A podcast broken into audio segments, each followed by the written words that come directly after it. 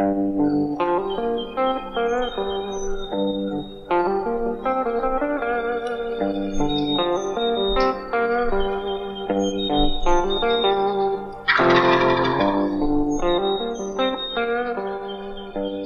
right, everybody, welcome back to another episode of the Spring Legion Podcast. I'm your host, Hunter Farrior. Joining you today alongside, well, on the call, we'll be alongside Terence Williamson of Rolling Thunder Game Calls, who's going to give us a really cool rundown on all things pot calls, uh, friction calls, slate calls, glass calls, whatever you want to call them. I call them all a slate call. Uh, found out Terence does too. So uh, that makes me feel a little bit better as we go throughout the episode. We're going to break down the actual materials of them, what they're intended for, everything from what the heck a soundboard is all the way to where the sound comes out, um, how to condition them, how to use it, which kind of sandpaper does what, and the kind of methods that create the best sound and best rollover, and and what you're looking for when you go pick up a slate call. You know what, how to look at the depth of the pot and the the edges of it, all the way down to the strikers. What that's going to determine, and how to run them. You know, how to pair them up, how to get a loud one, how to get a soft one. Uh, what you're really looking for and stuff is going to really help you out in the woods. So this is one of the more informative ones that I've, you know, kind of come across when it comes to interviews, and, and Terence does an excellent job of explaining it in turkey woods sense. He has a, you know, he is a competition caller in friction calls, teams up with the buddy Hunter Wallace over at Rolling Thunder as well, and um, Joker is is good in the turkey woods, and he, you know, he, he's the difference. Those that are just good on stage and those who can translate all that to the turkey woods and knows how, you know, this sounds in the woods, and he does a good job of explaining that, and, and really, you know, just dives in. You know, we give him a, one question and he's able to take it and knows exactly what we're wondering, what a lot of our listeners are likely wondering, and what I personally was wondering. So uh, he answered a lot of questions for me, and I'm looking forward to uh, to hearing some feedback from all that uh that our listeners are able to get from this episode. But before we hop on that call, wanted to knock out a few updates as we do every week. Um, if you haven't yet, go check out the new, uh, really the the first latest release we've had in a while, I feel like, in, in terms of hats and stuff, is going to be the original Bottomland and khaki mesh back. Um, we've got those in. They're a structured um, fit with a snap, you know, plastic snap back.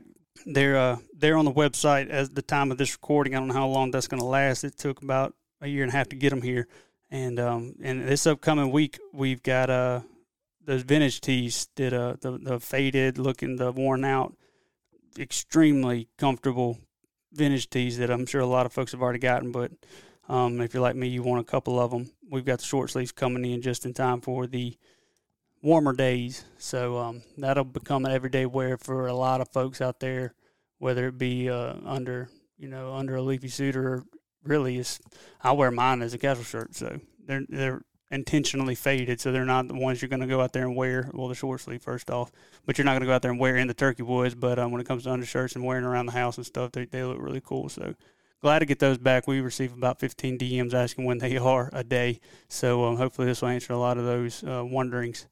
We got that, and then we've got um got the giveaway, partnering up with our buddies over at Rolling Thunder and and uh, with Nyingua Coffee and and um and uh, all the way down to, to at the time we're we're expecting a Nomad vest and a TriStar shotgun and, and a bunch of different apparel and, and books from Spring Legion is going to be in there, and it's a it's a really cool little deal. We're going to give y'all a few more updates on how to go about entering to win that. I think at the time, which stuff could still be added. This is recorded on Friday of the week prior to y'all listening. Stuff could still be added, but it's already at over seventeen hundred dollars, eighteen hundred dollars value, I feel like. So um, it's going to be a really big one, and I hope y'all are able to get in on this, and I wish more than anything I could enter it, because um, I would do a lot of things to get a lot of the, the stuff that, that's going to be given away for free. So um, if, you, if you're not taking advantage of that, I don't know what you're doing. Um, that'll be announced a little more on our socials at Spring Legion. You follow us on Instagram or anything else like that. We do most of our stuff on Instagram. So help us spread the word, because um, this is one that, that don't come around a couple times a year. This is probably the biggest one we've definitely been a part of. So looking forward to that. Looking forward to getting some more information to y'all as far as that goes. And um, other than that, we're going to be in the turkey woods. It seems to be kind of half half the places that we uh, we tend to hunt are in its prime, and half of them are hitting some lulls, so uh, things are greening up uh, nevertheless, so uh, holding on to all the mornings we can, as special as they can kind of come by. So um, appreciating every single one of them. So we hope all of y'all had a very happy Easter and remembered the reason for the season on that part. And um, we will dive into today's guest, Mister Terence Williamson with Rolling Thunder. He's going to give us a rundown on everything you want to know about running a pot call.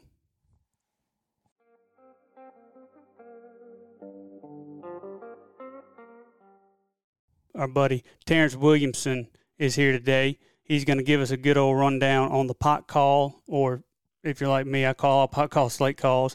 Um, but I've found that I am not the majority when it comes to that. I feel like a lot of folks call it the pot call, and, and we're going to kind of run down on every kind of little rabbit hole we can think of when it comes to uh, the, the friction uh, category of turkey calls today. And we've got a good guy to do that with, one that is Um, dang good at it and, and knows more about it than, than I would ever dream about. So that's that's good, because we're going to have a lot of questions to ask him, and um, and we're going to see, kind of pick his brain on, on a lot of different things. So um, today, Mister Terence, we appreciate you hopping on. Um, if you could, just give us a little quick rundown on yourself, kind of where, you, uh, where you're from and, and how you kind of came to be where you're at right now, and all, all the way from competition calling to Rolling Thunder. Yes, sir. I, I appreciate you letting me be on over. A whole lot of nice things that you said about running friction calls. I don't, I don't know if I can live up to all of it, but I'll, I'll do my best. Uh, I live in West Alabama, not too far, not too far down the road from you guys, and love turkey hunting. I'm, I'm actually pretty sleep deprived right now from, from chasing turkeys over the last month. And oh, we're, yeah. we're going into Easter weekend, going to slow down and spend some time with the family. Remember what Easter's all about. Especially after having a beautiful Good Friday like we had today. The turkeys were gobbling this morning, and we couldn't ask for a prettier day You're for right. Good Friday. So, um, but yeah, a little bit about myself. I'm thirty-seven, live in West Alabama. Got a got a wonderful family. My wife Laura puts up with all my hunting habits, and I got two boys, a, a nine-year-old and a, a four-year-old. And that four-year-old, he, he's bouncing off the wall, so he's not ready to chase the turkeys yet. But I've had my nine-year-old out, out with me this year, so that's been been real fun. Um, as he learns more about turkey hunting, he's getting to that age where he, he can actually learn a little bit more about it, and he, he's progressing. And oh, yeah. We saw that during duck season, and we really saw a big change for this turkey season, so that's been real fun. A uh, little bit about myself on the turkey calling side. I, I started turkey calling in contests probably, well, man, that, man, that tells how old I am there. Looking back on it, I guess about twenty-seven years ago now. I was ten when I got in my first calling contest, but I was actually around contests a lot longer than that. My dad actually worked for Eddie Salter in the early nineties, helping him go around selling calls and working hunting expos in the summertime. And mm-hmm. I just tagged along when I was a young kid watching that stuff and being around that. And as I got older, I finally... finally decided I was going to get into one of the calling contests, and I did, and I think I finished dead last in it. uh, man, I got nervous. I got up on that stage and started trying to run pot calls, slate calls, like you said. I, that's all I've ever called them, slate calls, no matter what the surface is. Yep. And trying to run those in contests, I, man, I got nervous. My hands were shaking, and I was dead last in that contest. but but something about it, when when I got up on stage, I had a had a fun time, just had a blast doing it, and it really lit a fire for me to want to try to work harder and get better at it. twenty-something years later, I'm still plugging along trying to get better. Mm-hmm. Well, it seems like you kind of figured it out along the way. I know you, you know, I kind of came across your name a couple times before we wound up meeting up in Nashville uh, this past February, uh, and a lot of it was, uh, you know, from, from the, the calling competition stuff and seeing you around there, and Um, and I, that's one thing I wanted to kind of attend as much as I could, you know, just to, to see and meet some of these folks that, that, you know, like you said, started from dead last at age ten all the way, you know, twenty-something years later, have uh, finally figured it out to a degree that uh, is exceptional through a lot of years, and um, obviously to the turkeys' ears as well, as y'all do a good bit of turkey hunting, and um, it's just, it's just cool to, to just kind of connect with folks like that, and especially in a realm where we do have a platform. We can kind of get some uh, bits of knowledge out to folks who've got a lot of questions and don't have necessarily the outlets to ask. Um, you know, I've got a dang good turkey hunter as a dad, and I've ran a slate call probably ninety percent of the time, or as a glass call, but I run it probably ninety percent of the time when I'm in the woods, and you know, I don't have, you know, anybody with the just uh, the the years and years and years worth of just honing in on a, a particular type of call like this to to ask a few things, and um, we'll dive right into it, man. Um, just breaking down the pot call, I know, like with anything, it's it's about like an instrument, and, and depends on, you know, the the person playing it, I feel like, but um, but just kind of just bouncing stuff off of you, um, when it, breaking down the surface to uh, the the soundboard, what all that means, and the, the strikers that go with it, and just um, pot call one on one, if you will. Yeah, man, I'd, I'd love to dive into all that, and to kind of add on to what you said. I was I was blessed to have the same thing. My dad, I think my dad let me tag along with him when I was about four, and, and let him he let me watch him shoot a turkey. Mm-hmm. I guess when I was four, started tagging along and watching that for several years. And looking back on it, I think he just didn't really enjoy shooting them, because I think I was seven or eight before he let me start toting the gun. But but no, I grew up with a dad. He's a great turkey hunter, and I've I've been fortunate enough to watch him shoot a few this year already. So so that's been good. But he he stayed on me to.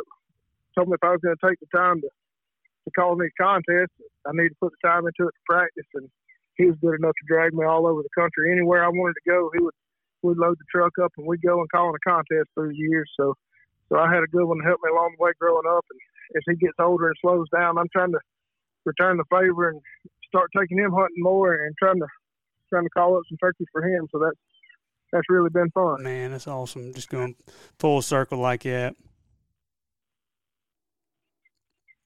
So, yeah, talking about pot calls, man, you just, whatever questions you got or whatever components yeah. you want to talk about, you just ask away. Good deal. Well, I guess for starters, just kind of breaking down the, what the, like, so I hear soundboard a lot, and I know that's a, a lot of folks, that's kind of a somewhat a beginner's question, but I, for the longest time, I didn't know what the heck a soundboard was. You know, um, I, I would think that would mean the surface of it, the glass or the slate or, you know, aluminum, whatever it would be, but I don't know if that's quite the case.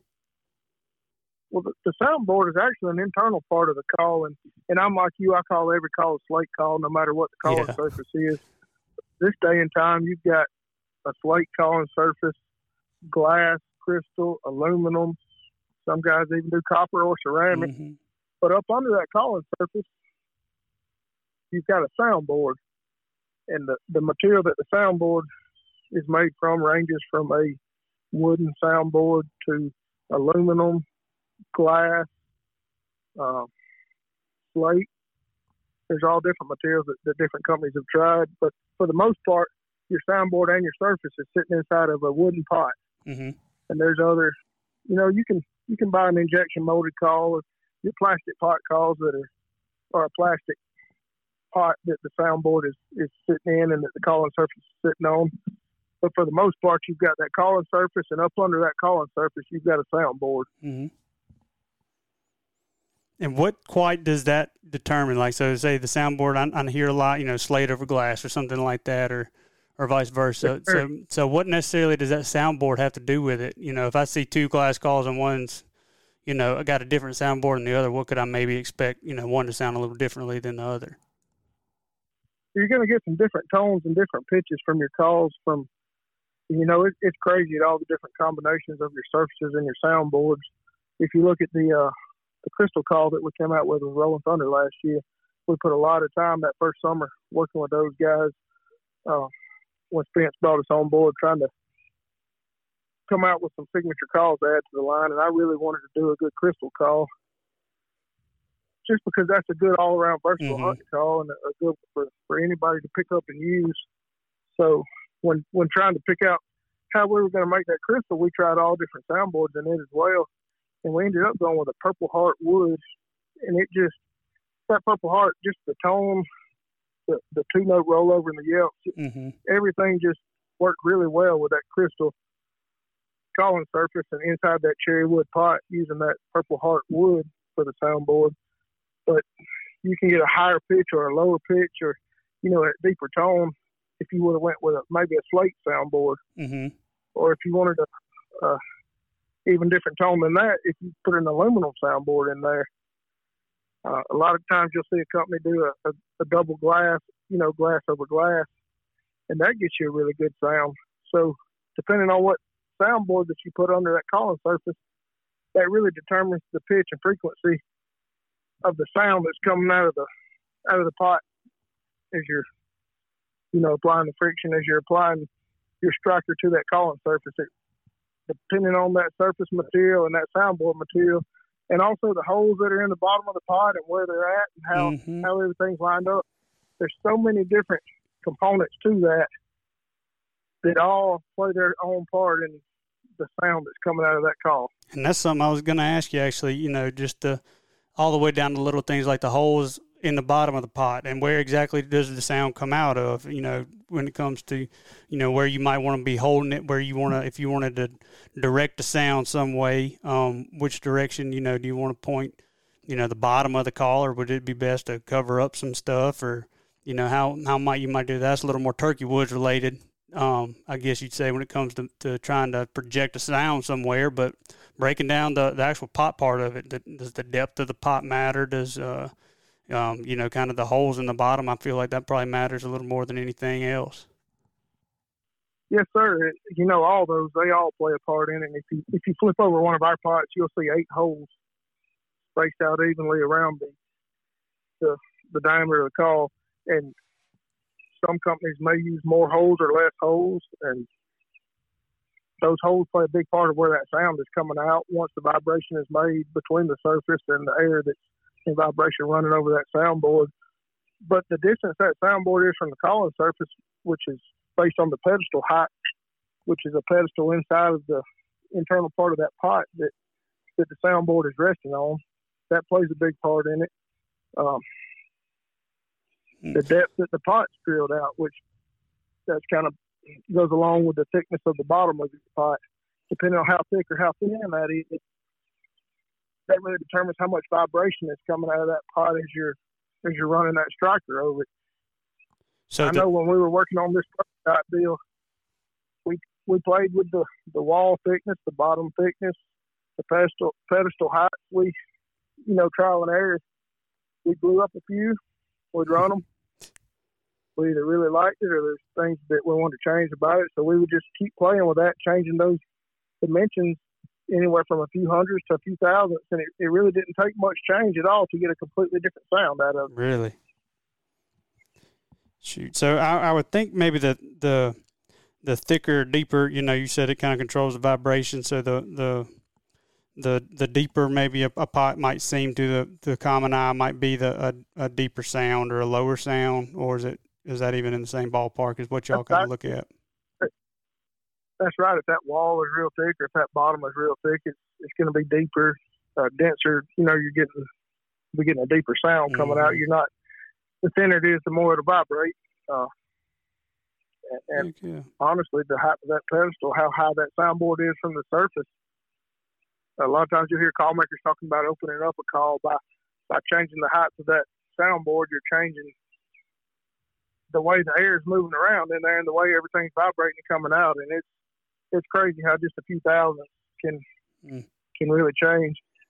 That but is- honestly, that right there, once you figure out the dimensions that you like, just like our mouth calls that Josh is sitting there building one by one, consistency is big. Mm. To be able to duplicate that same consistent dimensions over and over to produce every one of those calls right out of the pack that all sound really good. That's that's a big part of, of bringing a, a good product to the market. You're exactly right. And I do have a little bit of experience with tinkering around with, uh, got like a drill press and stuff in my grandpa's house and picked up all kinds of tools there. And I was going to try to make some mouth calls and slate calls and stuff like that. And that's the first thing I learned was you're going to wind up lucking up and making one that sounds decent. It's the second one that's really, really hard to do. Like, you, you, I'd grab one and, right. like, all right, make it again. And like, uh-uh.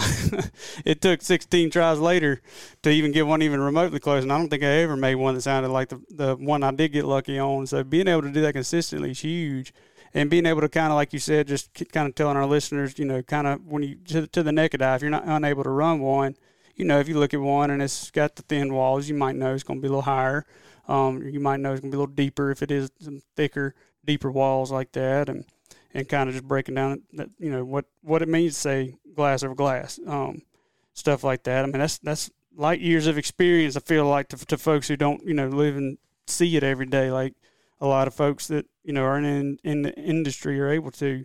Um, but uh, just like, so, like, what would be, if you had to say, what's the, la- like, if somebody's out there looking for a really loud call to break through a bunch of wind or open areas, maybe out in Nebraska or, you know, Kansas, you know, the big fields, if you're trying to call across a field corner or something like that, versus, you know, if you're down in a holler in Alabama and you're eighty yards from a gobbler, you know, you want something that's going to be a little more whiny and soft. What, you know, what would you look for, you know, for the loud and then for the soft?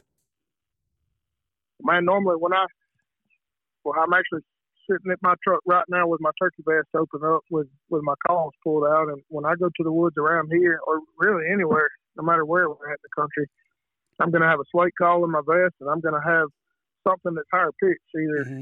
my crystal call, like, like the one we're selling now with Rolling Thunder, where I'm really partial to anodized aluminum. And I've been hunting this whole year with a, with a new prototype anodized aluminum call we're working on to hopefully bring to the market next year. But to me, like what I use, used to use a lot in competition before switching to the crystal, and what I'm hoping that we use in the future, this anodized aluminum is just, it's a higher frequency. And, and, and to me, it just makes those turkeys gobble. Mm-hmm. And I've always been a big crystal or aluminum over the years. So if I'm in the woods today, I'm going to have a slate call for that soft stuff to do your clucks and purrs and your, your soft clucks and yelps. And you can always get loud on a slate call as well. But it's good to have a crystal or an aluminum to cut through that wind. It's, it's so much higher pitched and that higher frequency. I'm more or less using it to locate. Yeah. Um, I'm I'm a friction caller in competitions, but I love calling them up on a mouth call just as well when I'm hunting. So a lot of times mm-hmm. I'll locate a turkey with a crystal pot or an aluminum pot call to cut, do some excited yelps and try to locate that turkey. And then as the turkey starts coming, switch to a mouth call and start working him and coming on in and closing with a mouth call. And if it gets close, if I need to do some soft clucks and purrs, you got that slate call to do that. But to me, that crystal or aluminum is really what cuts through that, cuts through the high winds, or just carries a long distance to try to try to make one gobble a long way off. Heck yeah! And so breaking down the striker, I know that's in our mind, in my mind at least, that's twenty percent of what the call is, but I'm sure it's a little more than that. It's a little bigger of a deal than just, you know, you can't just go grab any striker you find in the truck console and expect it to sound like the one you've been using that you got with the actual call you, that you got. Um, just um, just what it means, you know, harder, softer wood, um, all the way down to, is there anything particular about, you know, if you're looking for something that's going to really cut wind and uh, cut through the wind and, yes, and then stuff is going to be a little more, you know, softer on anything geared towards a slate or anything, you know, that the purpose is for a, you know, I'm, I mean, I'm liable to have something that was made for a slate call and I'm over here trying to use it with a glass call. And then I'm wondering why this glass call don't sound good. And it's really not the glass call. It's the guy operating the glass call doesn't know what he's doing. Oh man. But now the striker actually has just as much to do with the sound that you're getting out of the call as, as the, the surface and the, and the quality of the pot does. All different types of wood sound completely different. And, you know, you'll have your harder wood, your, your hickories and your, let's see, I'm trying to dig through the ones I've got in here. Digging through the vest. I've got, man, I've got a tulip wood here. It's a little bit softer. Uh, it has some really good soft yelps, uh, softer clucks. I'm trying to look at what all I've got. An ironwood, a bunch of diamond wood strikers here. I'm trying to just dig through my vest here and tell you what I've got that I've been taking to the woods. Now, I've heard that diamond wood a good bit. Well, I'm pretty partial to one-piece and two-piece diamond wood. When we first brought that crystal call to the market last year, we were putting a one-piece diamond wood striker with it. And it's a very versatile all around. That diamond wood, I've found that no matter what surface you're playing it on, it you're usually going to get a good sound out of that diamond wood. And this year we, we switched up and started putting a two-piece diamond wood striker with the crystal just because just one of those things we kind of found by accident. We started out running the one-piece stuff on it, and it sounded really good.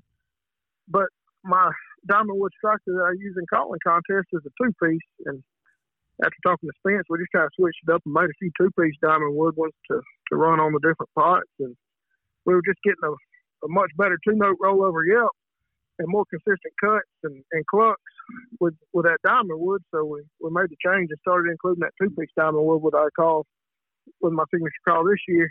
And honestly, if you if you were looking at what I've got laying in the front seat of my truck out of my vest, I've got a couple of two-piece diamond wood strikers and a one-piece. And then I've got some other, I think I've got a maple striker here and a, a walnut uh, and, a, and a hickory. And, you know, those harder ones like those hickory, you're going to get that more dense uh, kind of. Hickory's good to yelp with. It's good to cut with it. It'll get that good pop when you're when you're cutting and and clucking. Uh, but that diamond was just a good all around striker for, for all situations.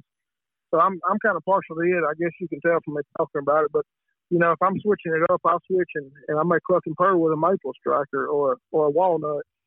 Uh, I've got one here with a corn cob for a top and some kind of really soft wood. Honestly, don't even know what it is or who made it, mm-hmm. but it sounds really good on our slate call when you're doing some soft clucks and yelps when, when you're trying to work that close, that turkey in on for close range. Heck yeah! So that's a good rundown on strikers and um, down to all the way from the way you sand it, just kind of run, and we'll kind of wrap it up with how you, you know, the operating procedures, if you will, some some things that, that matter a lot more than we probably originally thought. The direction you sand it, um, kind of pairing a, a striker with a pod, or um, all the way down to sure. moisture, how that affects it. You know, if, there, if there's something that you shouldn't do um, when it comes to making sure, you know, you don't want to break a pot out in a, you know, a high humidity day, or if it really does matter. I, every bit of that matters, and I. When I go to the woods, and I'm gonna, I keep referring to what I got in my vest and what I got going to the woods, because I think most guys are more worried about what we're talking about in hunting situations anyway. So I've got a one of the conditioning stones, that one of our conditioning sticks that just has the little wet rock glued on the end of the stick. I, I keep one of those in my vest, and I'll keep two or three different grits of sandpaper, ranging from sixty grit, eighty grit, a one twenty, maybe even a really fine sandpaper. In my vest, I'll have some of the Scotch Brite pads. I keep a little bit of everything in there because as you're starting out with that sanding stone, you, you can get you can rough up the whole surface of the call with it, but it's still pretty rough. So then I'll start out with that sanding stone and rough it up good with it first. Then I'll switch to maybe a sixty or eighty grit sandpaper and, and hit everything there to kind of hit any hit any voids that that wet rock might have missed, or you know, get any lines that are in there out. And then from there, I'll switch to a little bit finer sandpaper and kind of start smoothing the surface up from there. By the time I get done with that, I may have the Scotch Brite pad to kind of really get everything smoothened up. And then I'll do the same thing with the striker tip, not all the, the coarse sandpaper, but I'll hit a maybe a one twenty grit sandpaper on my striker tip just to take off any debris that might be on there from running your call, your with your striker on your tall surface previously. But I do all that before I go hunting. I try to do all that before I ever leave the truck. When I'm in the woods, normally I'll just pull out that Scotch Brite pad or some one twenty grit sandpaper. As you're calling throughout the morning, once you, you've called over and over trying to make one gobble, or when you get done working turkeys or in the process of working turkeys, you got to recondition that striker so that it's not slipping on that surface. And you've also, you know, you got to recondition the surface as well. So I'll just use that finer grit sandpaper, that Scotch Brite pad, just to, to roughen everything up along the way. And I'll clean off that striker tip with that Scotch Brite pad okay. as I'm calling throughout the morning, just to make sure that that striker grabs on the surface and gets you those good sounds that you're, you're wanting to get out of the call. You, you know, you don't, you can screw up on a call and still kill a turkey, but it's still, it's still better if you don't mess up on it. It makes you feel better about it, and it sounds more realistic. It sounds like a hen when you. when you're calling good and not, not messing it up too bad. Oh, yeah. And that's some stuff that I've always wondered. Not, like I said, I use a, a, a pot call, nine, probably over ninety percent, honestly, unless a, a turkey, I'll, I'll I'll roll the dice on a turkey even probably within one hundred yards if I can't see him still using one before I, I go to a mouth call. And, and if it ain't working, then I'll go to a mouth call. I don't care if I be, you know, if he's two hundred yards away, I'll swap it up if it, you know, if I'm not able to pull one in or he's not making any moves. And Uh, actually, the other day um, here in Georgia, I had one. I was calling to another turkey with a, a I don't know what type of striker I had or what kind of wood it was. Same same pot call, but I'd been, you know, most of the morning I started, I was close to one on the roost and was calling to him.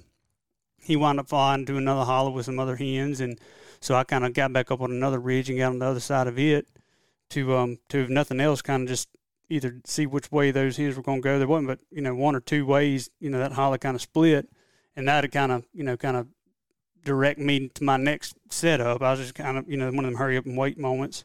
Um, and then I switched to a to the glass call and, and was using a striker on it and getting him to gobble, you know, getting, keeping tabs on him, keeping tabs on that little flock he was with. And I wasn't trying to necessarily pull him in right there, but kind of every now and then, once it, the second I knew, you know, kind of the, the path that they were likely going to take, because it was going to take me a good thirty minutes to get back over there, either one I took um, or either one they took was going to depict kind of where I went. But then in the process, I, sw- I wound up uh, swapping strikers, because one of them I didn't think was sounding good. It was the one he was answering to, and it kind of stopped, and I swapped strikers, and one gobbled, you know, one hundred fifty yards on the ridge behind me. They hadn't said a word to anything, hadn't said a word to that mouth call, to the, the original striker I was using, and this wasn't like a thirty minutes he could have slipped in. This was like I put it in my vest and poured out the other one. The second I did, he gobbled at that one nonstop, and I never heard the other one again.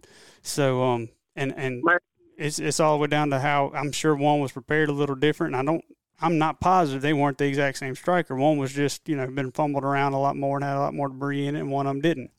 You know, it's crazy that you say that. It, and, and that's right. I had almost the exact same thing happen myself this past Saturday. And it's just from one call and one striker to the next, they, they may have a different sound or different frequencies coming out of them, that from one turkey to the next, one turkey may like that high-pitched sound, and another may, may be partial to your mm-hmm. old raspy mouth call or something, because my son and I were working a turkey. We'd been on it since daylight. He had some hens go to him. He kind of shut up, but after a while, he started back gobbling. He was answering my pot call pretty good, and he and he quit answering it. And I, I waited a while to see if he was coming, and when I realized that he wasn't, that he was just strutting and hanging out in the same place, I man, I switched it up to a mouth call in and, and cut. And yep, first time I did it, the turkey gobbled one hundred fifty yards behind us. Mm-hmm. That hadn't said a word all morning. So, you know, just changing up the frequency and the sound. One turkey may like one thing and another likes a different. And that's why it's so good to have such a, a good variety of different calls anyway. Yeah. And, and, and uh, one of the, the, what I would say dumb question that I don't know the answer to, a couple, I had a couple jotted down to make sure we snuck in there before we wrapped things up. But one of them was what that, you know, that, that conditioning pad was kind of for. You know, I've, I've, I don't, I was never sure. Do I go through the course, you know, the hard, you know, redefine this surface, work your way up, kind of like you did every single time, you know, through the, you know, the different grits of sandpaper all the way down to that, you know, that conditioning pad type deal. I, I don't, I call them all kinds of different things, a little green square. Um, sure.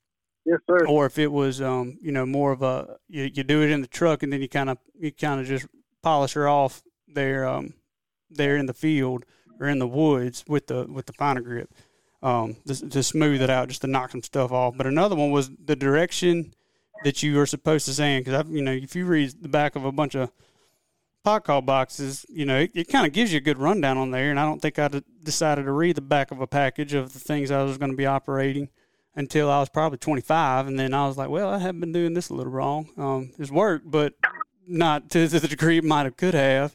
Um, but is there – how are you supposed – when you go sand or, you know, anything to, to condition a, a pot call, is it does it matter how small of a spot? You know, some of them got a little, you know, a nickel-sized spot. Does that – you know, if you were to sand a whole half, does that change it? And if you were to just – go to time when I was a kid, I, there wasn't a spot on there that wasn't sanded. I, I did the whole thing, and I probably wore that glass down to where it's paper thin, because after every yelp, I had to just do the whole whole call, because it, it, it obviously didn't work. It had nothing to do with my bad calling. It was because it wasn't sanded enough. So that's my only correction I knew when I was about thirteen, was just to sand it more. Man, I hear you, and I still uh, – and I think I skipped over that earlier, because I think you asked about how I sanded the calls and the direction of it. But, but yeah, I, I – if you take that call, like one of our calls, the, the way that soundboard is glued in there, I'll sand across the surface of the call over the top of, of where our logo is on that soundboard, just mm-hmm. left to right. I'll sand. Honestly, if you look at look at our call in the package, you see that, like you said, like a little nickel-sized spot that we've sanded on that, where the sweet spot should be. But that's just so that somebody can see the calling surface and see what we're working with. It, it, it gives you somewhere to run that call while you're in the store mm-hmm. before you buy it. But you're still seeing that it's a brand new call that hasn't been used before. When you buy that call and you get it home, I sand the thing with that. I start out with that conditioning stone that we were talking about. I'll sand that surface one into the other if it's a crystal, rough up that whole entire surface, because from one call to the next, that sweet spot could be on the top right on that surface, or it could be bottom left. You never know where you're going to find that sweet spot on on each particular call. So I'll take a crystal of glass and I'll take that conditioning stone and I'll rough up that whole entire surface, and I call across the grain. If I'm if I condition it from left to right, I'm going to start top right on the call, and I'm going to drag my striker across where I just sanded, because you're getting the most friction. You're getting mm-hmm. as you're dragging it across there. You're one, you're going to drag it across what we call the sweet spot and get that two note rollover part on the yelp, but you're you're calling across the grain, which is, I mean, the, the, what, it, what they call it a, a friction type call for a reason. You're making that sound by creating friction between that striker and that calling surface. So when you call across the grain, you're you're creating more friction to to make more vibration to get that sound out of it. Mm-hmm. Um, but along lines of what you asked, from one piece of material for the calling surface to the next, like you said, whether you call it a conditioning pad or a Scotch Brite pad, when you're in the woods, that's really, that may be all you have to use to keep your call going in the woods. Uh, just run that Scotch Brite pad or conditioning pad left to right, to just keep roughing that surface up and clean off the end of your striker with it too. And I'm going to call all over a call before I ever get to the woods with it and try to find where that sweet spot is. Mm-hmm. I may take a Sharpie and I may mark it somewhere on the edge of the call where I need to be running at, just to mark that sweet spot so I can go back to it every time. And I guess, thinking back on it, one of the other questions you asked earlier, humidity and moisture, all that, man, that plays a lot in that calling surface too. On days that it's raining, I may not even take that pot call out of the truck. Mm-hmm. Because uh, wood and water, they don't they don't mix real well. No. So a lot of times I'll just get out of the truck with my mouth calls and my gun and see what I can do. Uh, now there's other other calls. If it's a plastic pot that you don't have to worry about getting wet and swelling up, with maybe like an aluminum or a crystal surface, you can take a plexiglass or some kind of plastic, carbon, some kind of structure that's not wood, that you might can still get some vibration out of a call if it's really humid outside, or if it's been raining or still raining. Uh, so that, that humidity and moisture plays a big factor in the, the sound that's coming out of that surface too. But if it's raining real hard, it's like I said, I don't want to get my vest wet. I don't want to get all my pot calls wet. So half the time it's just me in a raincoat, mm-hmm. mouth calls, and my gun. Yep. And that's all you need sometimes. Um, and especially, you know, the next time you'll probably be glad you did that. And, I, and I've done that before. And the only time I royally, you know, warped a, a slate call or a, a pot call is the same one I still use. And I had it for years. And uh, I wound up killing a turkey. So I guess in the end it was worth it. And it was off the roof. So I wasn't in there. I mean, I killed him probably thirty-five minutes since he floated. Now I was thinking about that. That might have been the last true off the roost hunt that, that I know of that I, I set up. And we had one this past weekend where we, we hadn't moved yet, but we wound up killing one there. But it took a lot longer. This was, you know, it, there's really only a handful of times I can think of where I set up on a goblin turkey on the roost. He flew down thinking I was the hens that he remembered, you know, being here last, pretty much. Um, and they, they just don't happen nearly as often as I, you know, I thought it would when I was younger. Um, but, but it was, it was raining pretty steady that day, and he was gobbling his head off. And I, I kind of got out of the truck in the rain to listen, knowing I was going to get wet. Might as well just go ahead and do it. And I think when I shut my door, he hadn't stopped gobbling until I sat down. I'm thinking that, you know, it's, it's proved a lot of the things I've said wrong, because I didn't think they'd goblin rain this good. I knew they'd gobble thunder here and there, but I thought that was shot goblin. This joker sounded like he was lost. Uh, and, uh, and he came in on a string, you know, and I, I was using the slate call, anything I could think of, you know, just trying to, to, to do how I usually would. And I went back to pick it up the next morning to go hunting, and that joker did not look the same as it did. Um, of course, obviously, it didn't make no sound, but I gave it a try. Then I just had to resort to mouth calls like I should have from the get-go. But, um, But, no, I royally messed it up for the next hunt when I thought I was just going to pop it out and it's going to look the same, sound the same, and it, it definitely didn't. man. It's like you said, you killed a turkey, so that, that's yep. really all that matters. I'll chalk it up as a good morning. I wouldn't change it. That's one thing I always say. If it works out and you got a dead turkey at your feet, there ain't nothing I'd change, no matter how wild the circumstances might have been or what it cost. It, you that's know, right. It's always worth it in the end, I feel like, when, when it actually works out and pans out in your favor.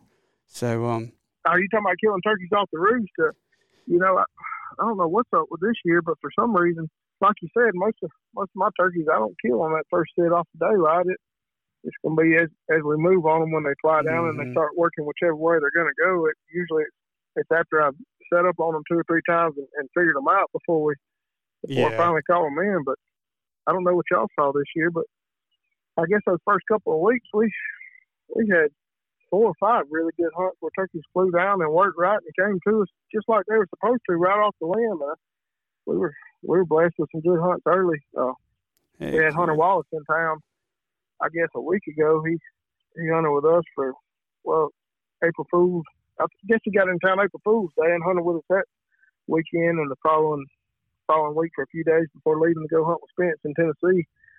And we were, we were blessed with several good hunts just right off the roost. And I'd been doing my homework. I knew where our turkeys were, trying to make sure we had him in good shape when he got when he got here, so we could get some good video for the show.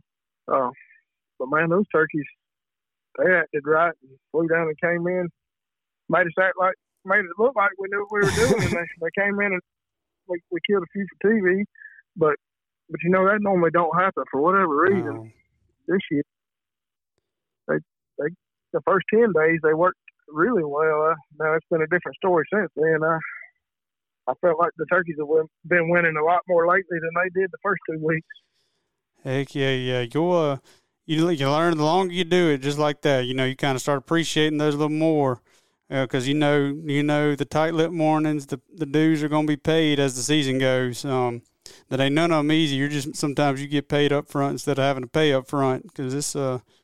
It usually it usually always comes back around. The same way if, you know, you can't buy a guy with those first few weeks, first few hunts, and then all of a sudden you you wind up, you know, sitting down on a tree that you had no idea turkey was around, and he's in the tree above you and pops down in front of you and shoot him, and you can't help but think back at all the, the silent mornings you had to endure just to, uh, to, to look up and get that one. And, you know, like you said, it seems like you know what you're doing real good, and sometimes you do and sometimes you don't. And a lot of times, though, it, you know, it, a lot depends on exactly what you do this time and the times prior to, uh, to like, you know, learn how they work. And I know that probably paid a, a huge dividend there, you know, before Hunter got there, being able to kind of just have a feel for them and knowing what they usually do and what they wouldn't do and all kinds of stuff that goes in. It's, it's crazy how much goes into to those perfect roost hunts, a little luck and a lot of preparation and, and especially knowing the place.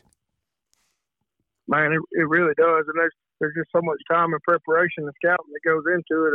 I start scouting my turkeys the minute the minute deer season's over, the minute I can get on my club and start putting out cameras and start looking around and trying to take inventory, see, see what we have, because just like all the talk is right now, we don't have the turkeys that we used to have right in this part of the world. So we want to manage and take care of what we've got. So we try to do a good job of taking the inventory of what we have and try not to harvest too many off the property, but at the same time, we want to have good hunts for right now for us, but we want to have good good hunts as our kids get older as well. So, uh, yeah, doing that homework, knowing what you got on your property before season comes in. One, you know, you know what they're doing and where they're at, but also you know how many you have and you, you know how many you probably need to kill or, or not need to kill off yeah. the property. So, but all that's what makes the season last year round, from from planting stuff for them and trapping for them before and after season to to scouting for them and running cameras. Man, it's it's all part of turkey hunting that just, man, I love it. And I, mm-hmm. I just, I get so consumed with the seasons in. I, I'm not a real good business owner and probably not a good employee or husband or, or anything else during turkey season. I, I hope I do a good job making up for all that when it's not turkey season, because it's easy to get wrapped up in it if you're trying to stay on top of them and know what they're doing uh, throughout oh, yeah. the season. Like we're talking about, we could do no wrong the first ten days of season. Seems like we, every time we went, we were in the turkeys, and since then, I've still been going, but, you know, they, they kind of hit that lull when those hens are, are doing those things. Their thing going straight to the gobblers, and they don't really have a reason to gobble. Yeah. And we're suffering through that right now, and I'm hoping they'll get back cranked up and we'll have a few more days of some good gobbling and some good hunting before we get on the road and start heading to the north and to the west to try to get after some other ones. Heck yeah, it seems like it's the same here. You know, as soon as you start figuring out these turkeys, they've also figured out the turkeys. The turkeys have, so they know where the hens are going to go, where they like to be, and where they're going to wind up going to nest. And they, like you said, they don't have to gobble as much. You know, ain't it ain't that they're not there a lot of times. They usually are. They just they don't need to find the hens because you know everybody's kind of you know it's like you know you go to work, you gotta. Those first few weeks, you're figuring everything out, but then you, you learn where everything is and how everybody works, and that, you know, you, you better be here a little early on this day and not this day, and all, you know, same with class. You know, you figure out where all your classes are. The the it becomes second nature. You don't have to call around and ask for folks and, and look around, and same goes for those birds. Once they figure each other out, they're, you know, that little lull you mentioned uh, down here, it is around the middle of April, and then they'll everything greens up. And, yep. That's when you start bumping them left and right, or at least I do. You think they're a lot farther than they really are, and you got to bump a few, but they are a little more willing to play the game, you know, as as, as the season hits that last couple of weeks. And like you said, then we pack up and head on, head westward and northward. That's right. Yeah, I think every year, you know, we hit that, what my dad and I was always called that, that mid-April lull. Uh, and it's usually within about a week at the same time every year. Mm-hmm. We're suffering through that year right now, but like you said, usually that last week or two, everything really picks up and everything's greener. So they may sound like they're farther yeah. away than they really are, and you may bump them sometimes. But at the same time, you can move in really close on one. You got a lot more greenery to work with, and you know, a lot of times they'll act right toward the end and and, and come to the calling a lot better. So I'm mm-hmm. man, I'm. that part of the season right now just so we can have fun that last week or two before we do start traveling. Heck yes. It's it's funny. It's just how turkey season works. There's never – we're halfway through. We've got the fix, but we ain't got the – you know, we ain't cured the kind of obsession or the addiction that kind of draws you back time and time again. You know, it's you, you're still halfway through and honestly towards the, the near end of it, you know, over Mississippi too, um, ending on the, you know, the end of April. But there's still stuff to look forward to. You know, you still – can't help but look forward to uh, the, that that late season swing they kind of have right there at the end. So that's right. But um, but buddy, I definitely appreciate you hopping on. You you answered a lot of my questions, and I know a lot of listeners' questions. Um, and I you know I can't thank you enough for, for taking the time to give us a good old rundown on the the pot calls. I think that's a lot of very valuable information and stuff that I'm going to carry in the woods in a matter of hours. You know, tomorrow morning I'm going to be doing a, a few things different. So um, I definitely know a lot of folks got some good out of it, and we definitely wish y'all the best, you know, as the season progresses, and, and can't wait to see how good y'all do out, you know, on the on the little trips and tours y'all take out west and out north, and how y'all, you know, wrap things up over in Alabama.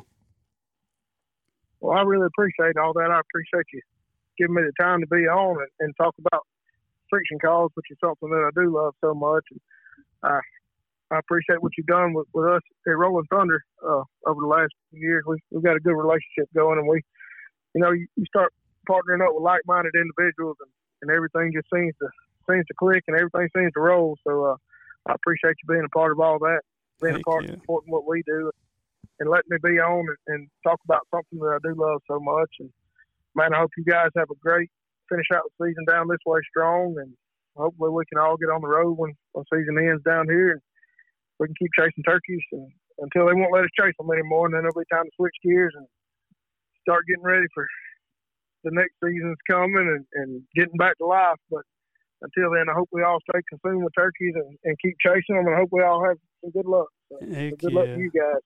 Absolutely, buddy. That means a lot, and we definitely appreciate it. And, uh, and yeah, we'll probably see y'all down the road uh, as we're going to be packing some bags here soon. So um, that's awesome. And to our listeners, we definitely appreciate y'all listening to the Spring Legion podcast. If you could, uh, give us a like, share, or follow when it comes to the podcast, or give us a follow on Instagram at Spring Legion. And uh, we got all the socials. Be sure to, to hit all of them up. We got a bunch of cool giveaways like we mentioned earlier that are going to be uh, kind of uh, taking part this week. We got a bunch of new stuff coming out uh, when it comes to uh, vintage tees and a few uh, new hats coming coming into play. So um, we appreciate everything that y'all do for us, all the words that y'all have spread, all the good things y'all have said, all the D Ms that we've gotten, all the encouragement we've gotten from me personally as your host and from the brand itself. we can't tell y'all how much we appreciate that and all the interaction this little podcast has derived through turkey seasons, you know, the past couple of them now. So um, the, the ones now are just as special as the ones at the beginning. We enjoy hearing from each and every one of y'all. So uh, we wish the best of luck to every single one of y'all as we kind of wrap up the southern seasons, and everybody is kind of focusing in on the north and the west. So best of luck to everybody. We hope to hear from all of y'all. Thank y'all again for listening to the Spring Legion Podcast. We will see you next week.